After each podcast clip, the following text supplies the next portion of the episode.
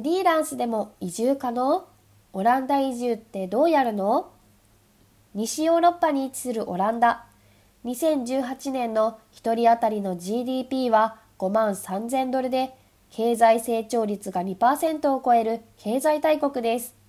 また、オランダは働きやすさやアクセスの良さから、フォーブスでビジネスに最適な国のランキング7位に選ばれました。今回はそんなオランダへの移住方法についてご紹介いたします。オランダへ移住する一つ目の方法は、知的労働者ビザを取得することです。オランダで雇用され移住する方法で、高度なスキルや専門的な知識を持つ人々のためにあるビザです。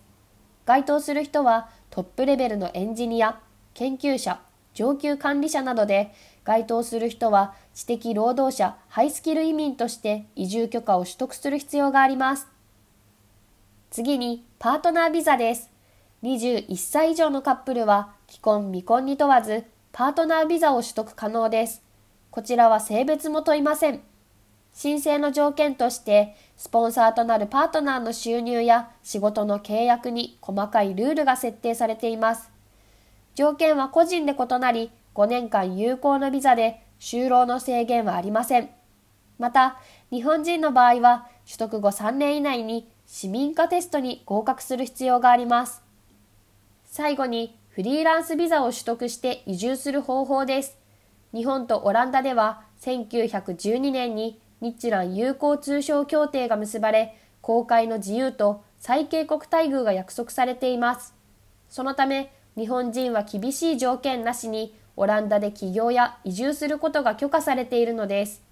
ビザ申請者は自身の事業をオランダに登記し、最低約55万円を投資することで取得することができます。年齢制限はなく、配偶者やパートナー、未成年の子供は一緒に移住することが可能です。移住許可は2年間で、その後更新期間があり、申請が通ると5年間の移住許可認定をもらうことができます。そして5年間滞在し、条件を満たすことでオランダの永住権が手に入ります。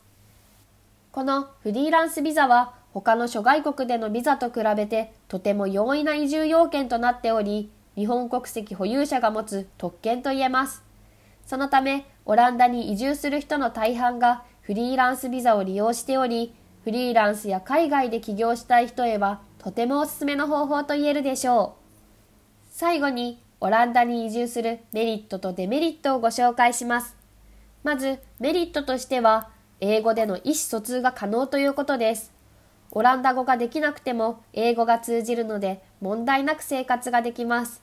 また、オランダではオランダ語を母国語としない移民に対してはオランダ語を学べる環境を提供してくれています。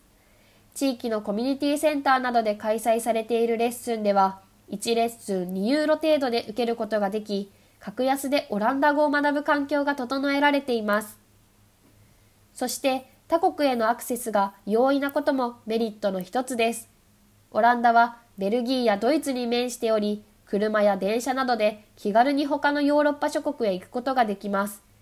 格安空港会社も発達しているので、ビジネス面でもプライベートの面でも他国との距離の近さは魅力的です。海運、空運、陸運に恵まれたオランダはヨーロッパの交差点と呼ばれ、多くの外国企業も進出しています。デメリットとして料理が合うかどうかが挙げられます。オランダはフランスやスペイン、ベルギーといった周辺諸国に比べて食べ物が美味しくありません。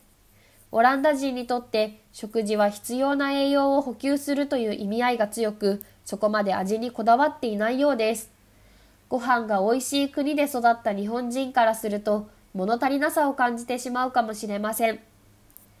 以上、オランダへの移住方法とメリット、デメリットについてご紹介しました。運河をめぐる美しい国、オランダへの移住を考えている方は、ぜひ参考にしてみてくださいね。